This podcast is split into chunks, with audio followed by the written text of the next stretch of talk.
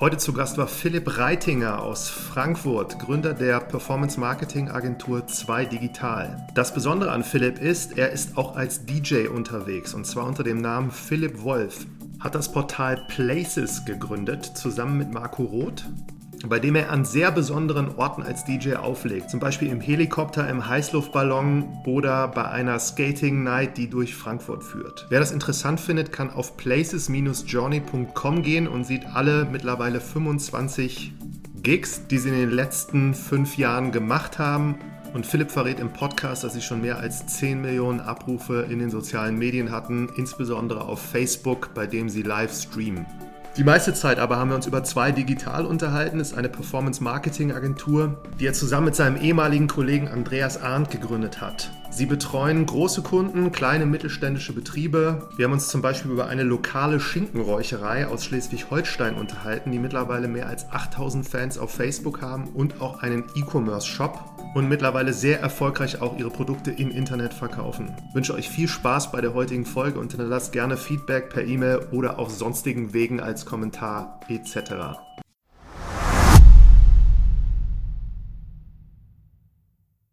Willkommen zu einer neuen Folge. Heute habe ich einen Gast digital zugeschaltet und zwar aus Frankfurt, nämlich Philipp Reitinger, der einerseits DJ ist und andererseits eine Performance-Marketing-Agentur, zwei digital gegründet hat. Herzlich willkommen, Philipp.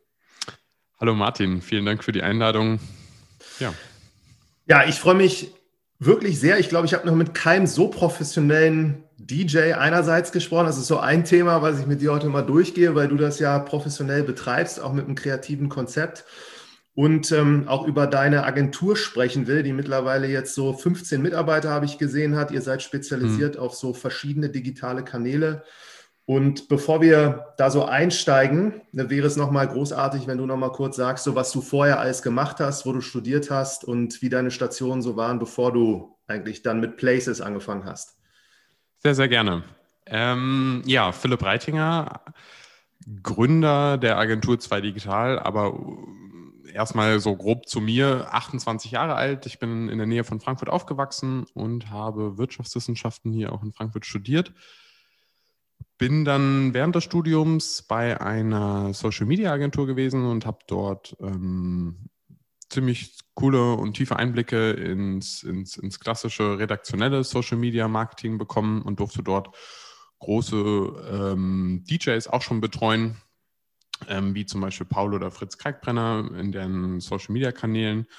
Habe dann nach dem Studium angefangen bei Shopgate zu arbeiten und durfte zusammen mit Andreas, meinem jetzigen Mitgründer, den App-Marketing-Bereich aufbauen und ähm, verantworten.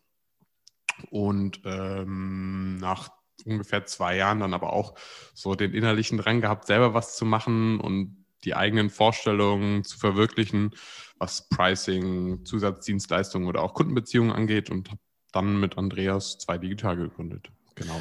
Sehr gut. Das war, war wann?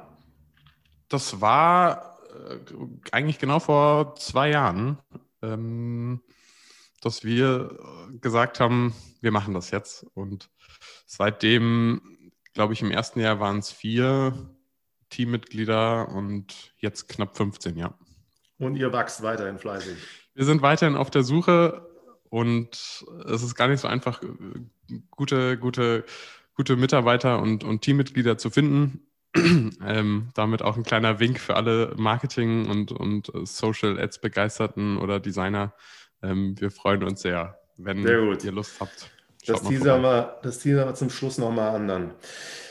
Jetzt hast du, bevor ihr gegründet habt, hattest du ja auch irgendwann ähm, die Idee, mit deinem Konzept Places und ich habe mir das mal auch angehört oder angeschaut am Anfang und war tatsächlich mhm. begeistert, dass du dir überlegt hast, mit einem anderen Freund zusammen an sehr besonderen Orten dann aufzulegen. Und ich hatte das erste, was ich gehört habe, das weiß ich noch, war dieses Skating-Set, wo ihr da bei einer Skater-Night in Frankfurt aufgelegt habt. Und da habe ich nur die ersten drei Minuten gehört und war von dem Sound so wirklich angetan. Und dann habe ich mir angeguckt, von Helikopter über Skilift bis hin zu, was hast du noch alles gehabt? Glaube ich, hier Ballonfahrt und so weiter. Ihr seid Rollfeld da. vom Frankfurter Flughafen über Boxstudio. Wir hatten letztens bei einer ähm, Tankstelle für Elektroautos einen Dreh. Also ganz, ganz bunt gemischt. angefangen hat das witzigerweise damit, dass Facebook ja das Live-Feature rausgebracht hatte. Und das wollte ich unbedingt mal testen und habe mich dann auf die Dachterrasse von einem guten Freund gestellt.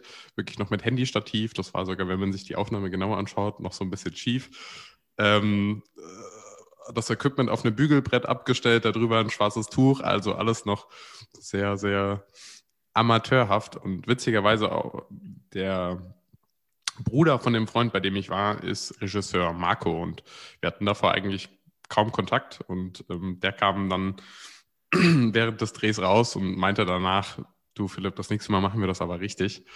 Und ähm, 25 Episoden später sind wir äh, ziemlich gute Freunde geworden und versuchen einmal im Monat an wirklich, wie du auch schon gesagt hast, außergewöhnlichen Orten ein, ein Live-Set zu spielen. Ja, seitdem hat sich viel getan. Wir hatten jetzt auch während Corona eine kleine Schaffenspause weil tatsächlich sehr viele Leute live gegangen sind und man dann auch so ein bisschen in der, in der Menge untergeht.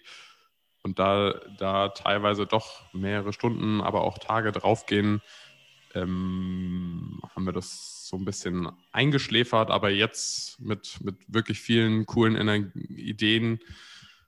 Äh, Kann man sich auf was Neues freuen. Geplant. Ja, ja, auf jeden Fall, auf jeden Fall. Episode 26 ist, ist stark in Planung.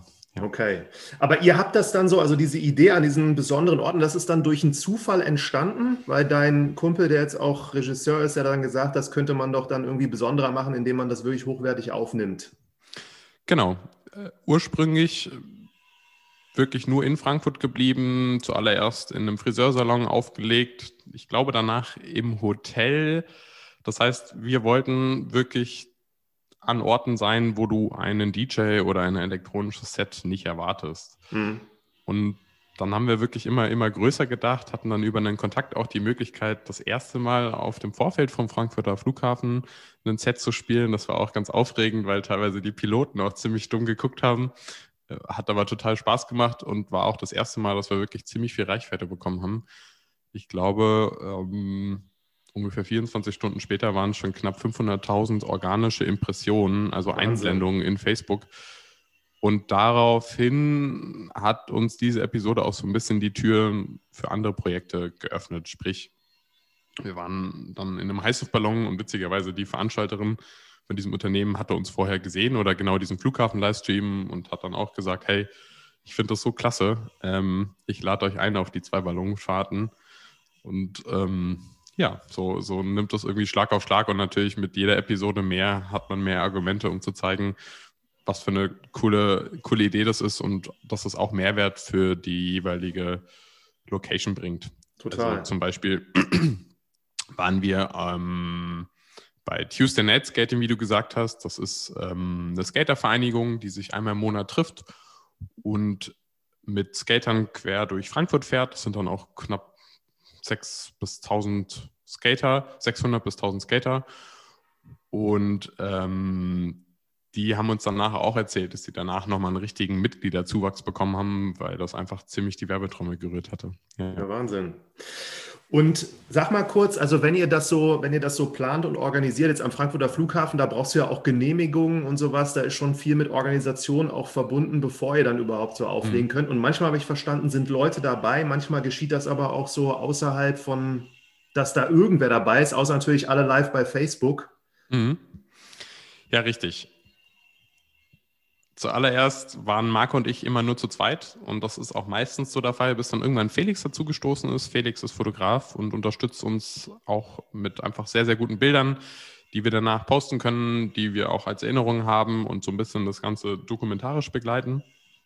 Ähm, bei größeren Projekten wie zum Beispiel dem Flughafen oder auch dem Heißluftballon oder unserer letzten Episode an der ähm, Elektrotankstelle waren wir dann tatsächlich auch zu zwölf. Das bedeutet vom Corona-Beauftragten über drei Kameramänner, um verschiedene Perspektiven einzufangen, bis hin zu einem dreiköpfigen Lichtteam, was um 8 Uhr morgens angefangen hat, die Lichter aufzubauen und zu stellen und, und äh, auch zu programmieren.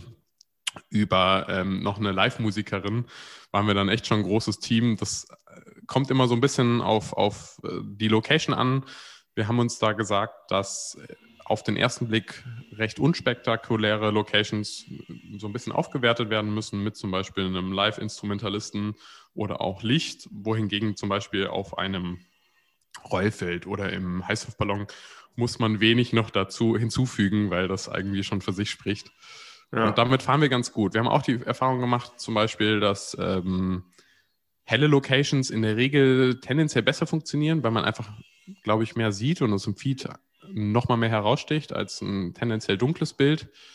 Und so machen wir von Episode zu Episode unsere Erfahrungen. Und wir haben Episoden, wo wir in Anfangszeichen nur 120 Live-Zuschauer zur gleichen Zeit im Stream haben. Es gibt aber auch Episoden, zum Beispiel auf einer Dachterrasse mit Blick auf Frankfurt, wo es dann teilweise 2000 Live-Zuschauer zur gleichen Zeit waren.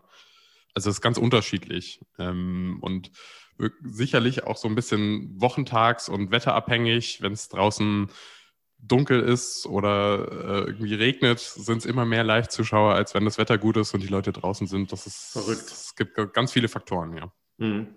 Und ihr habt da ja weit mehr als, glaube ich, 10 Millionen Abrufe. Ich hatte das am mhm. Anfang auf YouTube gesehen, da war das jetzt gar nicht so stark, aber sobald man da auf Facebook geht und das so sieht, da sind ja auch ein paar tausend Kommentare unter manchen Videos. Und wie funktioniert das, dass du dann in, in 24 Stunden auf 500.000 kommst? Also sind ein paar live dabei und dann liken die das und das treibt sich dann weiter und dann gucken sich Leute das im Nachgang so ein bisschen noch an. Genau.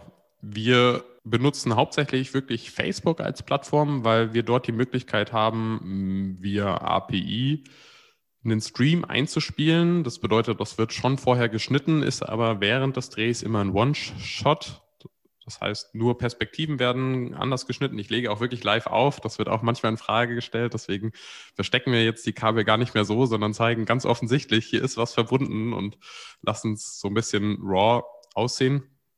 Und Facebook hat den großen Vorteil, dass man Sachen eben teilen kann, dass man in den Austausch gehen kann und kommentieren kann. Und das triggert so ein bisschen den Algorithmus. Wir haben ab und zu auch große Partner dabei, sowas wie Dance Television oder auch andere große Musikseiten, die das Ganze eben mit ihrer Community teilen und somit auch multiplizieren.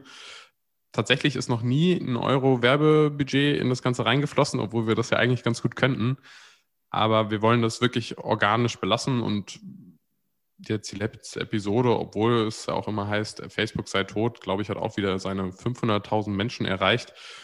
Wir würden auch super gerne auf Instagram live gehen. Das Problem ist nur, wir müssten dann wirklich mit dem Handy filmen und das Video wäre nach 24 Stunden schon wieder weg, was natürlich schon sehr, sehr schade wäre. Und es gibt da auch keine Möglichkeit, das irgendwie zu teilen. Das heißt, Facebook ist da wirklich die ideale Plattform. Wir laden es dann natürlich auch auf Soundcloud, nur die Audiospur hoch und auf YouTube natürlich auch, aber merken schon, Facebook ist wirklich der geeignetste Kanal für uns.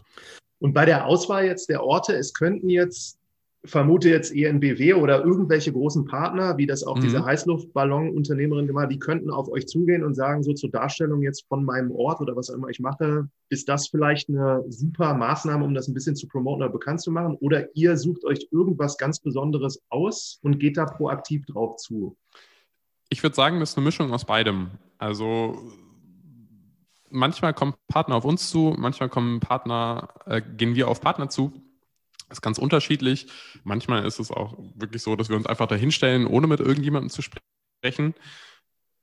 In der Regel ist es schon mit irgendeinem Unternehmen oder irgendeiner Kooperation, die wir unterstützen, die uns unterstützen. Das ist natürlich für die auch einfach nochmal ein Outside, Out-of-the-Box-Konzept. Das macht immer eigentlich einen recht guten Eindruck. Gerade auch bei dem Flughafen kamen wirklich sehr viele positive Kommentare, wie cool sich doch ein Flughafen darstellen kann. Und auch äh, irgendwie hat das so die Runde in der Aviation-Szene gemacht und viele haben einfach gesagt, dass sie sich auch einen Flughafen wünschen würden, der sowas macht von, von eigenen Angestellten. Das war ziemlich cool und das gibt und zeigt dann den jeweiligen Unternehmen auch den Mehrwert. Mhm. Okay. Und hast du noch in Zukunft so eine Location, die, die, die du dir so wünschen würdest? Also wir sind ja jetzt mit der nächsten Episode schon so ein bisschen dran. Ähm, man, man, kann schon mal so viel sagen, es wird ziemlich windig und es wird ziemlich nass. Ähm, da sind wir wirklich in der Planung und das ist auch ein Projekt, wo wir, glaube ich, allein fünf Tage nur unterwegs sein werden oder äh, eine gemeinsame Truppe sind. Das ist auf jeden Fall eins der Ziele, die wir uns schon, weiß ich nicht, vor drei Jahren gesteckt haben. Und äh, es sieht ziemlich gut aus, dass, dass wir damit auch wirklich live gehen können. Ja. Es wird ziemlich windig und ziemlich nass. Das genau. verrät schon mal einiges. Ja. Klasse Sache. Also ich kann das mal verlinken danach für all die, die das jetzt gehört haben und interessiert. Dann mache ich das mal auf Places und da sind ja eure 26 mhm. oder 25 Settings, sodass man sich das mal anschauen kann. Und wie du gesagt hast, also das ist schon interessant, darüber nachzudenken, so welche Faktoren führen dazu, dass so ein Video oder dass sich das halt sehr teilt. Und da habe ich mich vorher auch gefragt, so sind das einfach die Locations an sich? Ist das irgendwie die, wie du auch gesagt hast, vielleicht ein Sonnenuntergang funktioniert besser, als wenn mhm. das irgendwie um 12 Uhr mittags irgendwo aufgenommen wird. Und ähm, ja. Total. Also das spielt eine extrem wichtige Rolle und es gibt auch so Faktoren, die uns mit der Zeit einen kleinen Strich durch die Rechnung machen, wie auch Facebook an sich. Natürlich, es funktioniert noch gut, aber wir merken auch dort, ich glaube, jeder kann da auch von sich selbst sprechen, dass man die Plattform persönlich nicht mehr ganz so stark nutzt. Wir als Agentur merken schon noch, dass die Plattform super gut funktioniert, aber bei einer deutlich älteren Zielgruppe und auch mhm. im Ausland nichtsdestotrotz auf jeden Fall noch besser als Instagram. Dennoch ist es zum Beispiel so, dass Facebook in den letzten Jahren sehr viel getan hat in Bezug auf Copyright. Das bedeutet, im Stream selber sind wir total oder bin ich als, als DJ total limitiert, was ich überhaupt spiele. Am Anfang war es so, ich konnte das eins zu eins so gestalten, wie ich mir das vorstelle, mit Intro, Tracks und Outro. Jetzt ist es so, dass ich tatsächlich nur noch Eigenproduktionen spielen kann die noch nicht veröffentlicht wurden. Das heißt, wenn ich irgendeinen Song spiele, den es schon zu kaufen gibt oder zu streamen, würde während des Streams oder ganz kurz danach das Ganze direkt gemutet werden. Ähnlich wie das auf YouTube ist, wenn man selber schon mal was hochgeladen hat mit einem fremden Song. Was natürlich total ärgerlich ist. Selbst meine eigenen Songs, wenn die schon veröffentlicht sind, würden die erstmal gesperrt werden, weil ich ja die Rechte erstmal an ein Label abtrete. Man kann es dann über einen recht zähen Prozess wieder freischalten lassen, aber das killt einem natürlich die komplette Reichweite. Mhm. Das heißt, mittlerweile ist auch ein ziemlicher Aufwand verbunden, erstmal die sechs bis zwölf Tracks zu produzieren und dahinter auch zu stehen und die zu spielen und dann erst zu veröffentlichen, anstelle wie es früher war. Also das nervt natürlich. Auf der anderen Seite verstehe ich total den Grund und ich finde es auch gut, dass es diese Mechanismen gibt fürs Projekt an sich auf jeden Fall schon ein kleines Hindernis, ja. ja. Dann letzte Frage dazu, bevor wir auf zwei digital zu sprechen kommen. Du machst das ja unter einem anderen Namen, also nicht Philipp Reitinger, sondern Philipp Wolf. Ja. Kannst du nochmal erklären, das hast du gemacht, um das so ein bisschen zu trennen oder was war der Grund dafür? Das ist eine sehr, sehr gute Frage. Ähm, auch ein bisschen privat. Ich habe drei Vornamen. Ähm, einer davon ist Wolfgang. ähm, und ähm, irgendwann hatte ich eben nach einem Synonym genutzt und wie du schon sagst, ich wollte jetzt nicht, da ich früher auch ganz normal angestellt war, nicht bei einem Bewerbungsgespräch, wenn auch mal nach einem gegoogelt wird, derjenige sein bei der Bildersuche, der dann nur im Club zu sehen ist, mit äh, am Tanzen oder am Auflegen, sondern auch einen seriösen Eindruck machen und das so mit so ein bisschen trennen. Ja. ja. Deswegen Philipp Wolf Gang. Also das Gang lässt man natürlich weg, aber das ist so die Idee dahinter, ja. Und wer dir folgen will, als Musiker, der kann auch über Philipp Wolf kann dich abonnieren bei wahrscheinlich auch Soundcloud und genau Soundcloud, Spotify natürlich, Instagram, also die typischen Kanäle. Ja. Wir gehen oder ich gehe jetzt auch so langsam das Projekt TikTok ein bisschen an. Das ist natürlich gar nicht so ohne, ähm, weil man da eine ziemliche Maschinerie, was Content angeht, in Gang setzen muss. Ähm, aber ich bin dran. Ja. Sehr gut. Dann zwei digital, also genau vor zwei Jahren gegründet mit deinem ehemaligen auch Arbeitskollegen. Mhm. Und als ihr gegründet habt, so was war da der ausschlaggebende Impuls? So, und was hat euch da auch so sicher gemacht? Guter Zeitpunkt und ihr schafft das da auch, das Ganze irgendwo so erfolgreich an den Start zu bringen. Richtig. Wir sind beide noch recht jung. Andi ist ein bisschen älter als ich, aber haben einfach gesagt, wir haben viele Ideen und auch bei Shopgate viele Erfahrungen gemacht, die wir gerne nochmal in ein eigenes Projekt umsetzen möchten. Sprich, wir haben uns mittlerweile sehr stark auf das Thema Social Ads spezialisiert, also auf Plattformen wie Facebook, Instagram, Pinterest, TikTok oder auch einem LinkedIn Werbeanzeigen zu schalten und dort für unsere Kunden von der Tracking-Integration über Werbemittelerstellung, Texten, Zielgruppendefinierung, über die Ausspielung, das Optimieren, alles für unsere Kunden anzubieten. Und haben gemerkt, dass wir das A ganz gut machen und die Kunden bei uns bleiben und, und happy sind und B, uns das vor allen Dingen sehr viel Spaß macht, wir da sehr viel Zeit reinstecken und jetzt irgendwie 2020 auch zu einer der schnellst wachsenden Agenturen uns zählen dürften laut Facebook für Facebook-Ads was natürlich ein tolles Kompliment ist und uns auch die Bestätigung gibt, dass es gut ist, was wir machen. Ich habe mal geguckt, also ihr betreut da ja oder ihr habt Projekte gemacht mit Longines, Allianz, ich glaube Gotha Versicherung habe ich gesehen. Mhm. Dann eine Reihe an so sehr interessanten Beispielen, nämlich überhaupt keine großen Unternehmen, die man kennt, sondern da war, glaube ich, einmal so ein, eine Schinken-Räucherei oder so. Oder, ja, Brasch. Ja, Brasch, genau. Wer ist denn da jetzt so euer erster oder eure ersten drei Kunden gewesen und wie habt ihr die, wie habt ihr die damals gewonnen? Das ist eine sehr, sehr gute Frage. Wir haben uns selber die Devise gesteckt, dass wir uns für keinen Kunden zu schade sind. Bedeutet also von Friseurladen hier in Frankfurt über den klassischen Online-Shop bis hin zum großen, ich sag mal auf den ersten Blick konservativen äh, DAX-Unternehmen haben wir eigentlich alles dabei und wollen es auch in Zukunft weiterhin noch betreuen. Natürlich am Anfang sind wir auch auf Kunden zugegangen oder potenzielle Kunden zugegangen, wo wir sagen würden, hey, das passt gut. Wir können auch über sowas wie zum Beispiel die Facebook-Werbebibliothek oder ähnliches sehen, dass sie noch keine Anzeigen schalten, also wir da auch keine anderen Agentur irgendwie den Rang streitig machen würden. Und zum Beispiel einer unserer ersten Kunden waren Gude, ähm, klassische hessische Biermarke. Vielleicht kennen Sie ist sie bekannt bei den Hörern, hm, haben auch sehr viel Merch und Klamotten, Fußmatten, die man sehr, sehr häufig sieht, muss ich sagen. Selbst bei mir im Treppenhaus habe ich eine gute Fußmatte entdeckt. Ja, und so nach und nach ist es so, dass man dann über Empfehlungsmarketing beziehungsweise Kunden, die uns empfehlen, weitere Anfragen bekommt. Und mittlerweile sind wir auch dazu übergegangen, gar nicht mehr aktiv auf Kunden ranzugehen, sondern ähm, ganz faul zu warten, bis sie auf uns zukommen, ja. Ja. Und jetzt aus eurer Erfahrung nach, was waren da so die größten Unterschiede, wenn ihr jetzt eher mit kleinen so Unternehmen arbeitet, als mit wirklich so fast Konzern, also Allianz ist ja ein Konzern. Mhm. Habt ihr da das Gefühl, bei den Kleinen, da habt ihr einfach jetzt bei den Projekten, die ihr gemacht habt, mehr erreicht oder die waren dankbarer als die Großen oder wie unterscheidet sich das? Das ist total unterschiedlich. Also es gibt kleine Kunden von uns, wo der Hebel enorm, enorm groß ist und der Kunde und wir auch direkt Unterschiede merken, um jetzt mal auf die Schinkenräucherei zurückzukommen. Das ist ursprünglich auch eine Filiale gewesen, die total von Tourismus gelebt hat. Und dann kam Corona und die Einnahmen sind im Ladengeschäft auf Null gesunken. Sie hatten schon einen Online-Shop, der war aber so ein bisschen eingestaubt und sie hatten dann nichts gemacht. Und dann hatten wir zu Beginn der ersten Welle eine Anfrage bekommen, ob wir nicht helfen konnten, können mit Facebook-Ads. Und haben es dann wirklich geschafft, innerhalb des ersten Monats die Umsätze in den sechsstelligen Bereich zu hebeln, was äh, den Herrn Brasch wirklich sehr, sehr glücklich gemacht hat. Aber man muss natürlich am Anfang erstmal erklären.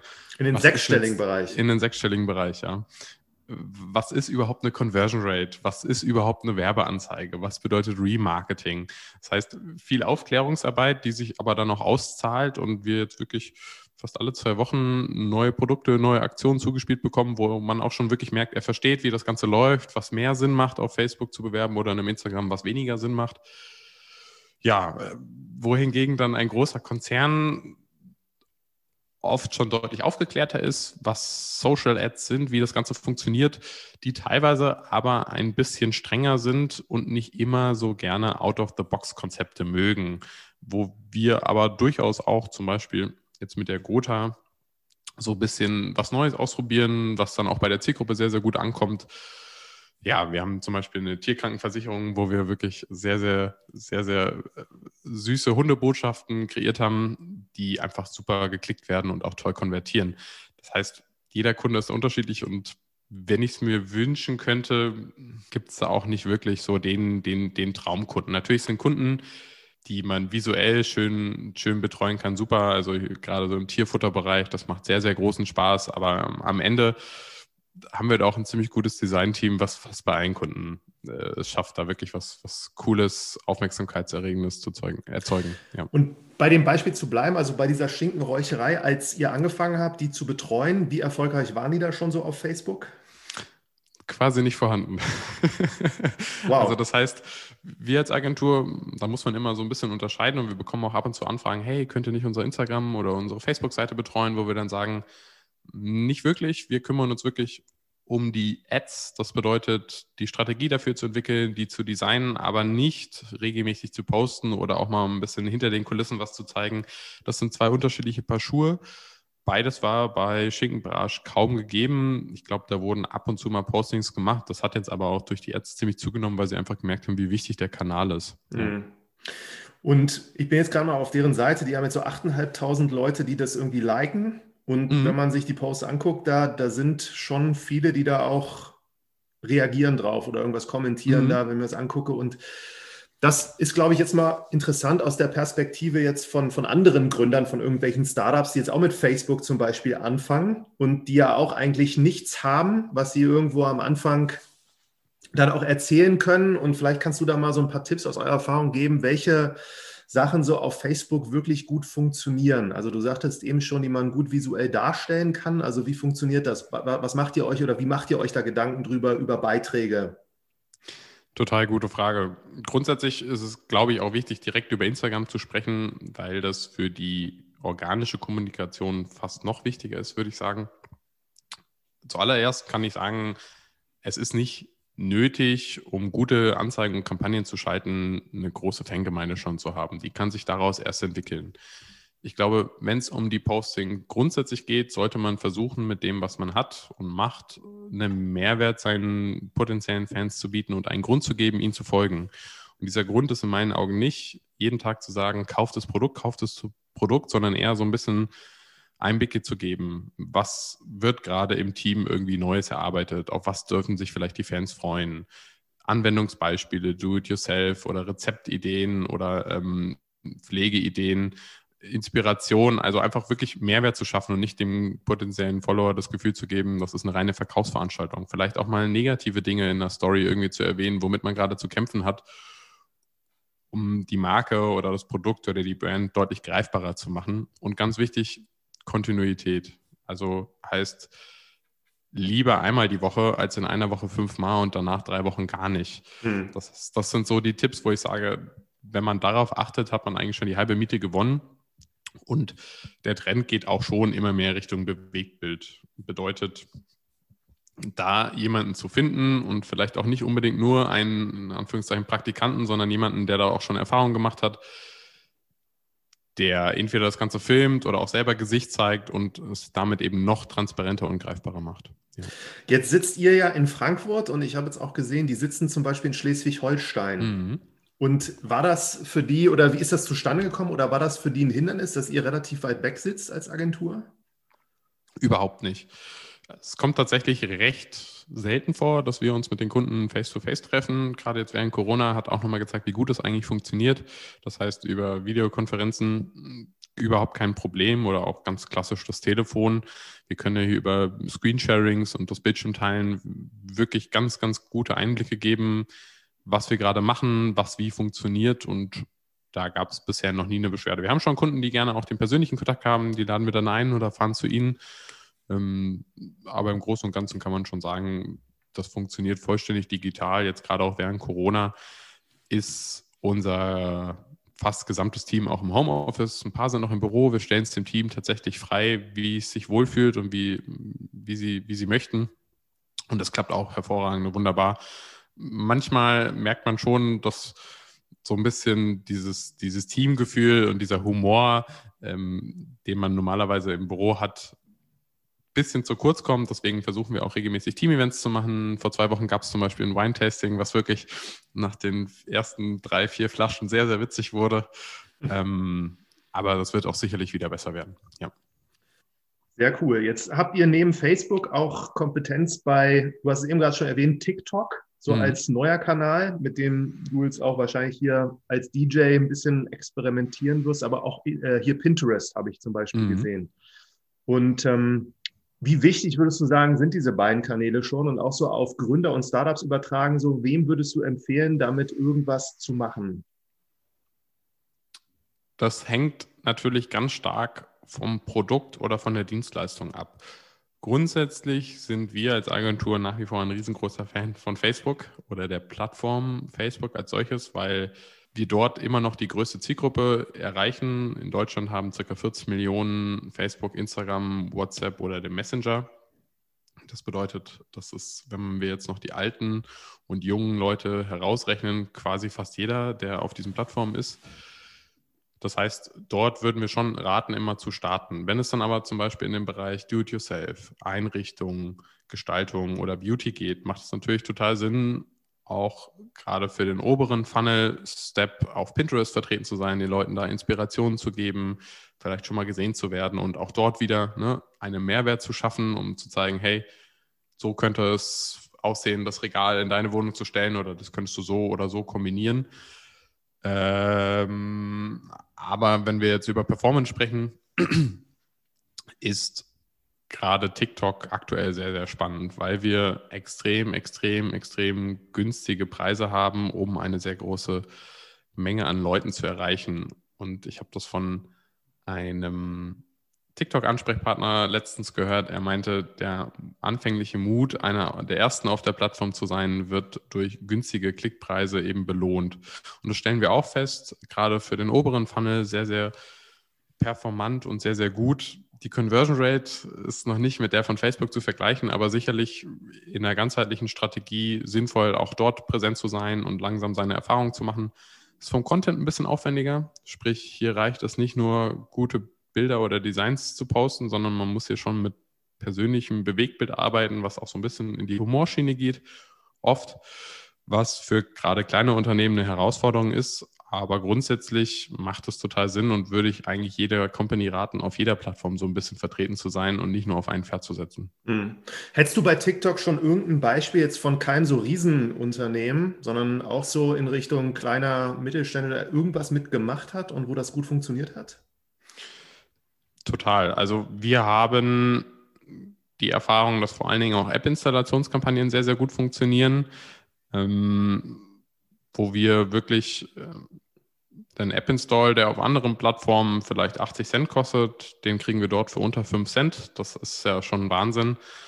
Ähm, wenn ich jetzt an kleinere Companies denke, muss man natürlich auch dort schauen. Ich glaube, eine Versicherung ist wesentlich schwieriger dort zu verkaufen als ein Malen nach Zahlenbild, mal ganz platt gesagt. Das heißt, da haben wir schon einige Kunden, wo das sehr gut funktioniert und andere Kunden, wo wir es auch schon getestet haben und gemerkt haben, okay, es ist doch ein Produkt, was nicht nur durch einen Impulskauf irgendwie direkt abgeschlossen wird, sondern äh, hilft vielleicht fürs Branding, aber für die Conversion nicht ganz geeignet. Mhm.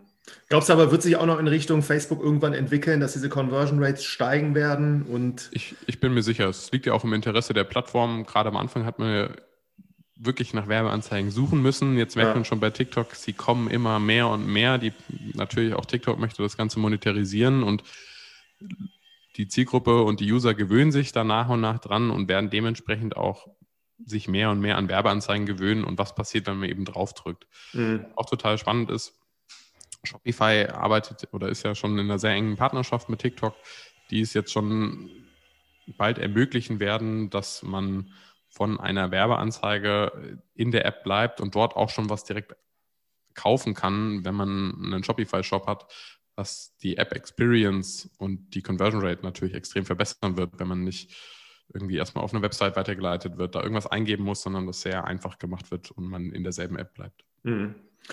Und bei Pinterest, also gibt es ja schon wesentlich länger, mhm. aber welche Rolle spielt das noch? Auch eine total große Rolle. Ähm, vorzüglich Do-it-yourself, Einrichtung Beauty, wie gerade schon gesagt, Zielgruppe eher weiblich, auch ein bisschen älter. Aber ähm, gerade für unseren Kunden Connox, der ähm, Möbel verkauft, ein super, super toller Kanal, weil man sich ein recht tolles Regal schon auch gerne in verschiedenen Perspektiven erstmal anschauen möchte, sich Inspiration holen möchte und TikTok, äh, Pinterest bietet seit, glaube ich, knapp einem Jahr auch dynamische Produktkatalog-Ads an. Das bedeutet, auch dort wird einem genau das Produkt angezeigt, was man sich vielleicht irgendwann mal im Webshop schon genauer angezeigt hat, äh, anzeigen lassen hat. Und somit auch sehr performant. Ne? Wir kennen es, wir gucken uns irgendwas an, einen Rucksack, einen Schuh und der verfolgt uns dann. Und das sind, so ungern man das auch hören mag, am Ende doch die performantesten Ads, ja. Mhm. Spannend, Philipp. Jetzt äh, nochmal zu eurer Gründung und mein Podcast vereint ja so ein bisschen diese Frage, wie eigentlich alle es geschafft haben, so diese ersten 15 50 Kunden auch zu gewinnen. Ich hatte gesehen, ihr betreut jetzt so 85. Ihr betreut mhm. eigentlich dann Unternehmen, denen ihr wiederum helft, Kunden zu gewinnen über Performance Marketing. Aber was hat da für euch am besten funktioniert? Also waren das dann über jetzt Empfehlungen, die euch dann als zufriedene Kunden weiterempfohlen haben? Oder was waren für euch so die drei wichtigsten Kanäle? Eine sehr gute Frage. Ich glaube sicherlich am Anfang war es auf potenzielle Kunden aktiv zuzugehen. Nach und nach sicherlich Google. Und damit meine ich jetzt nicht Google Ads, sondern vor allen Dingen auch SEO. Bedeutet also wir posten auf unserem eigenen Blog, auf der Webseite mehrfach die Woche wirklich Artikel, die Mehrwert beinhalten, wie man äh, sieben Quick Wins, um eine Facebook-Kampagne zu verbessern, wie man ein Tracking für TikTok einrichtet und auch wirklich hier ganz technisch zu zeigen, welche Schritte nötig sind. Was äh, bei LinkedIn zu beachten ist, wenn man Conversion Ads schaltet und, und, und. Das bedeutet, hier wirklich Content zu schaffen, damit deutlich sichtbarer zu werden im Google-Universum, und damit haben wir es letztendlich in den letzten zwei Jahren auch geschafft, wenn man Facebook, Pinterest oder LinkedIn-Agentur eingibt, in Google in Deutschland auf Platz 1 zu sein. Und das ist sehr, sehr spürbar. Leider teilweise auch für so Keywords wie wie bekomme ich den blauen Haken auf Instagram oder TikTok? Da bekommen wir tagtäglich mehrere sehr witzige Anfragen, wo wir natürlich nicht helfen können. Wie bekommt man den denn? Das ist eine gute Frage. Also bei TikTok ist es über einen Ansprechpartner noch recht einfach, aber auch dort gibt es Kriterien und man braucht zum Beispiel sowas wie Handelsregisterauszüge. Bei Instagram geht es einfach darum, eine relevante öffentliche Person zu sein. Sprich, man muss selber sich ganz kritisch hinterfragen, bin ich dazu überhaupt berechtigt, einen blauen Haken zu bekommen? Gibt es einfach ein Suchvolumen? Schon nach mir und meiner Marke, dann glaube ich, ist es recht einfach. Aber nur weil man den schön findet und eine Anfrage stellt, wird das, glaube ich, eher nichts. Und TikTok wird auch immer, immer strenger und ist auch überhaupt nicht transparent, was die genauen Kriterien sind. Also auch wir wissen es nicht, auch unsere Ansprechpartner bei Facebook bekommen das nicht von dem zuständigen Team mitgeteilt, damit man eben auch keine Systeme umgeht oder da irgendwie ähm, äh, herumtrickst. Ja. Mhm. Das ist spannend. Und der Blog, also ihr macht das auch in aller Regelmäßigkeit, wirklich mit mhm. Inhalten, die ihr dann für die Zielgruppe aufbereitet und das seit einiger Zeit schon wahrscheinlich. Und das ist ja, würde ich so fast vermuten, eines der kompetitivsten Umfelder überhaupt, so Agenturumfeld, digital, bundesweit. Und ähm, ist das einzig und allein des Blogs wegen, dass ihr da so gut gerankt seid oder hat das auch noch mit anderen Faktoren zu tun? Auch eine sehr gute Frage. Wir haben mittlerweile auch eine PR-Agentur, die uns tatkräftig unterstützt und hilft, Hilfestellung gibt, ähm, Türen öffnet für auch Beiträge auf anderen Kanälen oder Magazinen. Das hat sicherlich auch noch einen großen Einfluss. Ähm, als zweiten Faktor gibt es natürlich auch noch ein technisches SEO, wo der Andreas ja dahinter ist und, und auch sehr visiert, das, das im Auge zu haben. Sprich, äh, dass es technisch funktioniert. Und ich glaube, das ist ein sehr großer Faktor. Und als letztes ist es auch hier wieder die Kontinuität. Also nicht einmal im Monat was zu posten, sondern auch Google und dem Algorithmus zu zeigen, auf dieser Webseite wird regelmäßig etwas abgedatet. Hier findet man zu all den Themen um Social Ads Antworten. Ja, und darauf auch so ein kleines bisschen schon zu achten, wenn man die Texte schreibt und formuliert. Hm. Und seit zwei Jahren macht ihr das. Kannst du verraten, wie viele Aufrufe so ein Artikel hat? Durchschnittlich? Ja. Aktuell haben wir ca. 30.000 monatliche Besucher auf unserer Webseite organisch. Wir schalten ab und zu noch Google Ads, weil es gibt auch viele Unternehmen, die wieso auch immer ähm, lieber auf eine Anzeige klicken als auf den ersten organischen Eintrag. Das heißt, das machen wir auch noch. Aber rein organisch sind es 30.000 Aufrufer und das hängt natürlich sehr vom, vom, vom Titel und vom Thema ab. Aber man kann schon sagen, dass hm, viele Blogartikel auch hunderte bis 1000 Aufrufe im Monat haben. Sicherlich sind Artikel wie sieben Quick Wins für Facebook Ads deutlich mehr gesucht und geklickt als ein Artikel, der sich um eine konkrete Tracking-Einbindung in irgendeinem Shop-System darüber spricht. Mhm. Weil die Nachfrage einfach nach diesen genau. Quick Wins ja viel höher. Genau. Ja, macht total Sinn. Und wenn ihr, also aus dem Portfolio heraus. Ne? Ich mache das Ganze meistens natürlich mit Gründern von Startups, die es jetzt noch nicht so lange gibt, wie so einen 1663 gegründeten Schinkenräuchereibetrieb. Ja. Äh, daher frage ich mich manchmal auch bei den Startups, die machen halt alles aus der Erfahrung nach wirklich selber am Anfang, was so mit Marketing zu tun hat, bis sie dann irgendwann mal an diesem Punkt sind, dass sie A genug Geld haben und B auch wirklich wachsen wollen äh, und eine Agentur beauftragen. Hättest du da aus deiner Erfahrung heraus eigentlich eine Meinung, ab welchem Zeitpunkt eigentlich ihr auch dann ins Spiel kämet und natürlich auch um welche normalerweise so Projektgrößen, Eurobeträge es da geht, wenn jetzt ein Startup auf euch zukäme, ab wann ihr da helfen würdet oder könnt? Total. Ich finde es grundsätzlich schon mal ganz gut, wenn man sich als Gründer auch äh, so ein kleines bisschen selber mit diesen Werbeplattformen beschäftigt, um einschätzen zu können, was sind vielleicht Ergebnisse, damit wir als Agentur auch sehen können, okay, das wurde schon getestet oder nicht. Und damit man selber auch so ein bisschen die Mechanismen dahinter versteht und das nicht nur eine Blackbox für die Gründer ist.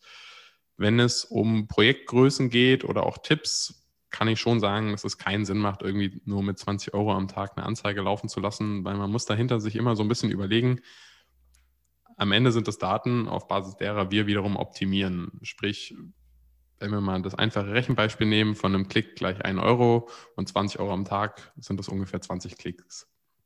Aus diesen 20 Klicks wirklich was Signifikantes abzuleiten, ist kaum möglich. Das heißt, es benötigt schon ein gewisses Grundrauschen, was aber auch schon dann direkt dazu führt, dass wir viel schneller optimieren können und viel schneller unsere Schlüsse ziehen können.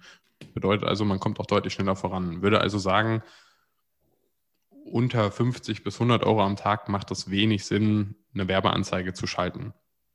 Weiterhin sollte man sich dann auch Gedanken machen, welche Plattform passt denn am besten zu mir. Wir unterscheiden da immer sehr gerne zwischen bedarfsweckend und bedarfsdeckend. Sprich, eine Google-Werbung macht sicherlich für viele Produkte, wo es oft ein konkretes Suchvolumen schon für gibt, total ja, Sinn. Bedarfsdeckend, ne? Genau, um eben, wenn ich nach einer Lösung oder einer Versicherung suche, sollte man vor allen Dingen all diese abholen, die schon aktiv danach suchen. Bedeutet ganz naheliegende Suchbegriffe schon mal über Google-Werbung abdecken und im zweiten Schritt dann eben den Bedarf auf einem Facebook, auf einem LinkedIn, auf einem TikTok zu wecken und eben zu sagen, ich weiß, dass du in meine Zielgruppe gehörst, aber wahrscheinlich noch nicht darüber nachgedacht hast, aber schau dir doch mal an, welche Mehrwerte unsere Lösung, Dienstleistung oder Produkt mit sich bringt und die Leute so in den Funnel zu bringen. Ähm, wir als Agentur arbeiten mit einer festen monatlichen Pauschale. Das bedeutet also, wir schauen uns so ein bisschen an, was ist gewünscht. Wir haben Kunden, die produzieren ihre Werbemittel selber. Wir haben auch viele Kunden, die sagen, macht ihr das bitte. Das ist ein großer Faktor, der davon abhängt. Und natürlich auch, gehen wir international? Ähm, geht es hier wirklich nur um ein Produkt oder geht es hier um eine große Vielfalt von verschiedenen Snacks oder äh, Versicherungen oder auch äh, Produkten im Online-Shop? Das ist davon so ein bisschen abhängig. Aber auch hier kann man ganz klar sagen, wir sehen uns als Performance-Agentur. Das heißt, wir versuchen von Anfang an gewinnbringend für den Kunden zu arbeiten. Arbeiten also nach Metriken wie zum Beispiel Kosten pro Kauf, Kosten pro Lead und versuchen schon auch mit dem Kunden gemeinsam zu wachsen und dafür zu sorgen, dass sich unsere Arbeit auch rechnet und er da nicht drauflegt. Natürlich muss man auch Testings machen und auch mal ein Risiko eingehen und zu sagen, hey, wir probieren mal was Neues und könnten damit auch auf die Schnauze fallen. Aber dann hat man es wenigstens getestet und könnte im Zweifel aber auch genau dafür sorgen, dass sich eben die Kosten pro Kauf halbieren mhm. und man so ein total tolles Learning für die Zukunft hat. Ja. Also könnte man sagen, sobald äh, ein Startup so seine Metriken kennt und weiß, wie viel es äh, kostet, hier einen Kunden zu gewinnen oder wie viel sie sich erlauben können, könnten sie eigentlich mit euch zusammenarbeiten, ohne dass es dann, wenn man das sauber irgendwie kalkulatorisch aufsetzen könnte, dann für die so ein Projekt wird, wo man überhaupt nicht weiß, man gibt da jetzt Summe X und am Ende weiß man nicht so genau, was kommt dabei raus, sondern das ist dann eigentlich schon so einkalkuliert. Richtig, richtig. Wir haben ja mittlerweile auch eine recht gute Branchenerfahrung über wirklich die verschiedensten Dinge wie Interieur, Luxury, äh, Food, so dass wir auch neuen Startups, die vielleicht noch gar nicht im Livegang sind, sondern in der Planung dorthin gehen, beraten können und erst da einen Blicke in übliche Preise geben können. Das hängt dann natürlich noch extrem von der Landingpage, von den Ads, aber auch von dem Produkt und dem Preis ab. Aber auch hier versuchen wir schon Startups im frühen Stadium zu unterstützen und an, an die Hand zu nehmen und zu sagen, hey, in der Regel haben wir solche, solche Preise und solche Werte. Da kannst du dich schon mal ungefähr dran orientieren und auch ähm, natürlich eine Rechnung aufstellen. Sehr cool. Dann letzte Frage nochmal. Du hast äh jetzt dann mit Places und auch der Agentur so zwei Sachen einfach auch wirklich gegründet und bist vor ein paar Jahren noch Student gewesen, hast da Wirtschaftswissenschaften hier an der Goethe-Uni, glaube ich, in Frankfurt studiert, wie du erzählt hast. Mhm. Wie kam das? Warst du in der Vergangenheit auch davor schon immer jemand, der aktiv irgendwelche Sachen ins Leben gerufen hat und gemacht hat? Oder kam das dann einfach so durch Zufälle und bestimmte Dinge, in die du reingeraten bist? So? Ich glaube, dass ich ein recht extrovertierter Mensch bin, der auch gerne neue Sachen ausprobiert und mit Leuten gerne ins Gespräch kommt. Geplant war das irgendwie alles nicht so ganz von Anfang an. Das heißt, die Ideen ergeben sich aus dem Tun selbst und das macht mir riesen Spaß und die Frage ist, finde ich, ziemlich schwer zu beantworten. Also am Ende habe ich mir das Ganze erstmal so ein bisschen angeschaut und ausprobiert und es gibt auch immer wieder Sachen, die man testet und macht, wo man dann merkt, hm, das ist es irgendwie nicht, aber wenigstens hat man es auch hier wieder ausprobiert. Ich versuche auch selber immer wieder neue Sachen im, im Privatleben oder im Hobby. Wir haben letztens ähm, zum Beispiel zu Hause einen eigenen Tisch gebaut, was mir total Spaß macht und irgendwie auch wieder eine Abwechslung zu den anderen Dingen ist und vielleicht auch ein schönes Gesprächsthema. Ja, wie, wie soll ich das beantworten? Ähm, eine Mischung aus allem. Eine Mischung aus allem, ja. ja. Eine schön schwammige Antwort. ja. Super. Und jetzt äh, habe ich jetzt im Vorgespräch erfahren, ihr sucht gerade auch neue Räumlichkeiten in Frankfurt, mhm. neues Büro. Da sagtest du auch, das ist jetzt so eine Entscheidung auf fünf Jahre, die schon fast so in den Millionenbetrag irgendwie geht, was man da so dann eigentlich zahlen müsste, wenn man jetzt fünf Jahre dann mietet. Ja. Ähm, beschäftigst dich da aktiv mit? Hast du da so Tipps für andere Gründer, die auch in dieser Situation sind? Du bräuchtest jetzt eigentlich eine neue Räumlichkeit, ein größeres Büro und mietest du dir jetzt was, was halt wirklich deutlich größer ist, damit du nicht gleich wieder neu umziehen musst? Oder wie geht ihr daran? Ja, also aktuell sitzen wir ganz am Anfang saßen wir ähm, in einem einzelnen Raum und als wir dann zu fünft oder sechs waren, haben wir gesagt, okay, jetzt wird es ein bisschen kuschelig und sind jetzt zusammen mit Nice, unserer Partneragentur, in einer ehemaligen Loftwohnung und passen hier auch alle noch ganz gut rein, aber es ist schon sehr, sehr kuschelig. Hier wäre also der erste Tipp, irgendwie ähnliche Gesinnte zu finden und sich mit denen zu verbünden. Wir haben auch viele tolle Effekte zusammen durch, durch Nice, wo wir uns gegenseitig ergänzen, wo wir uns austauschen können, Synergieeffekte, jetzt habe ich das Wort wieder, äh, die, die uns helfen und wir uns gegenseitig unterstützen. Und das ist sicherlich auch für den Anfang, wenn man so äh, die finanzielle Richtung sich anschaut oder den Aspekt sehr, sehr gut und auch sehr günstig, weil man sich eben verpartnert. Auf der anderen Seite kommen wir jetzt langsam so in den Bereich, wo wir fast auf dem Schoß sitzen, so dass wir einfach sagen müssen, okay, wir müssen expandieren und wir, wir, wir brauchen eigene Räumlichkeiten und auch mehr Meetingräume, um auch das andere Team nicht zu stören und immer nur am Platz zu telefonieren das beschäftigt uns ziemlich und, und auch mich und wir sind sehr ähm, mit, einem, mit einer recht guten ähm, Immobilienmaklerkanzlei auf der Suche und äh, es sieht ganz gut aus, dass wir jetzt schon ein Office in, in Betracht gezogen haben, was uns sehr, sehr gut gefällt. Aber auch dort muss man sich natürlich austauschen über Umbaumaßnahmen, dass das alles auch unseren Bedürfnissen gerecht wird. Was ich sehr spannend und auch sehr aufregend finde, du hast ja schon gesagt, sich für fünf Jahre zu committen, obwohl man selber erst zwei Jahre alt ist ist schon, ist schon ein sehr, sehr großer und, und auch wichtiger Schritt für uns. Mein Tipp an junge Gründer wäre wirklich, sich vielleicht erstmal mit Coworking Spaces zu beschäftigen und oder auch mit anderen Gründern zusammenzuschließen. Ich glaube, daraus kann man eigentlich nur profitieren und vielleicht auch den einen oder anderen Prozess sich von dem jeweiligen anderen abgucken und daraus lernen und wieder auch was zurückgeben. Ja. Ja, und also insgesamt kann ich da sagen, ich glaube, es ist wirklich eine schwierige Entscheidung und ich selbst würde mich auch sehr unwohl fühlen, da wenn es um so eine weitreichende Sache wie fünf Jahre geht. Und ähm, Corona bringt da ja auch unglaublich viel so Dynamik rein. Ne? Und ich vermute aber, also so wie ich jetzt das Gespräch auch dann rückwirkend nochmal analysiere, euch hat das eigentlich sehr viel gebracht, wenn ihr das geschafft habt, ja. da auch jetzt solchen Unternehmen wie dieser Schinkenräucherei da einen sechsstelligen Umsatz in so einem E-Commerce-Shop zu bescheren, habt ihr jetzt an einigen Beispielen gezeigt. So, das, was ihr macht, hilft traditionellen, mittelständischen, vielleicht kleineren Unternehmen da auch ihr Geschäft so ein bisschen in die Online-Welt zu verlagern, was euch dann auch Mut geben kann, da zu sagen, das wird schon funktionieren, weil da werden es ja noch einige geben, die das da hoffentlich genauso dann in Anspruch nehmen oder Hilfe Richtig. brauchen. Richtig. Auch, auch hier geht wieder testen, ausprobieren, machen und vor allen Dingen die Messbarkeit. Also die Unternehmen, die früher auf der Gala Seite 77 geworben haben und am Ende vielleicht nur wussten, wie viele Zeitschriften verkauft wurden, können jetzt über Online-Werbung sehen, wer erstmal sagen, an wen möchte ich das überhaupt ausspielen, wie möchte ich selber das Design gestalten und am Ende auch wirklich sehen, okay, wie viele haben es gesehen, wie viele haben geklickt und letztendlich auch gekauft. In meinen Augen absolutes Muss, was man einfach auch testen sollte und ausprobieren sollte. Genau. Und vier neue Vakanzen sucht ihr gerade, habe ich gesehen. Art Richtig. Director, Werkstudenten und glaube ich noch ein, was, was habt ihr noch, den ihr gerade sucht? Den, den ganz klassischen Performance Marketing Manager, also diejenigen bei uns, die dafür sorgen, dass so eine Schinkenräucherei eben solche Umsätze erzielt. Das ist ähm, gar nicht so einfach, da jemanden zu finden und auch, würde ich sagen, da viele Unternehmen das auch zu sich in-house holen wollen, Rechte umkämpft gerade. Bedeutet, wir haben auch ab und zu Kunden, denen wir aufzeigen, wie performant die Kanäle sein können, die dann aber sagen, hey, es macht einfach Sinn, sich da auch selber jemanden in Haus, ins Haus zu holen und mit denen konkurrieren wir eben auch, wenn es darum geht, neue Leute fürs Team zu finden. Ja, ja.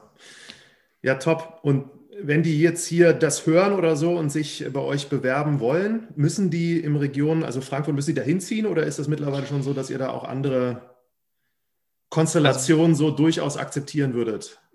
Sehr gute Frage. Da hatte ich auch vor zwei Wochen erst ein Bewerbungsgespräch zu, wo gefragt wurde, ob nur Homeoffice möglich ist. Aktuell sicherlich. Das können wir auch gar nicht verantworten als Agentur, die Leute auf engstem Raum sitzen zu lassen und sie zu zwingen, irgendwie ins Office zu kommen. Wenn sich das Ganze hoffentlich bald wieder normalisiert hat, haben wir ähm, eine ganz coole Homeoffice-Regelung, in der wir einfach sagen, wir gucken, wie lange brauchst du überhaupt zur Arbeit, mit dem Auto, mit dem Fahrrad, zu Fuß, mit den Öffis und wenn das länger als eine Stunde One-Way dauert, dann darfst du auch zwei Tage zu Hause arbeiten oder kannst zwei Ta Tage zu Hause arbeiten, ansonsten einen Tag. So sorgen wir schon dafür, dass man sich auch mal wieder regelmäßig sieht, austauscht, voneinander lernt und auch gemeinsam persönlich Spaß hat. Ich glaube, am Anfang haben alle irgendwie dieses Homeoffice-Gefühl sehr gefeiert, aber mittlerweile merkt man auch, wenn man mit anderen Freunden oder Agenturen spricht, das wird schon sehr vermisst, diese gemeinsame gesellige Runde auch nach der Arbeit mal am Kicker zu stehen oder ein Bierchen zu trinken. Das heißt, wir fahren da ähm, so eine Mischmasch aus Homeoffice und, und im Office sein. Ja. Ich danke dir fürs Gespräch, Philipp. Und ich kann nur sagen, ich bin echt gespannt mit Places, wo dieser nächste Ort dann sein wird. Ich hoffe, ich kriege das mit und vielleicht kann man da ja hinkommen. dann würde ich mir echt überlegen, wenn das nicht allzu weit weg ist und irgendwie ein Kalender passt, guckt man sich das doch mal an. Und ansonsten wäre ich bei Facebook dabei und wünsche euch insbesondere für zwei Digital weiterhin gutes Gelingen und so tolle Beispiele hier wie das, was wir heute besprochen haben. Vielen Dank, Martin, und vielen Dank für das gute Gespräch.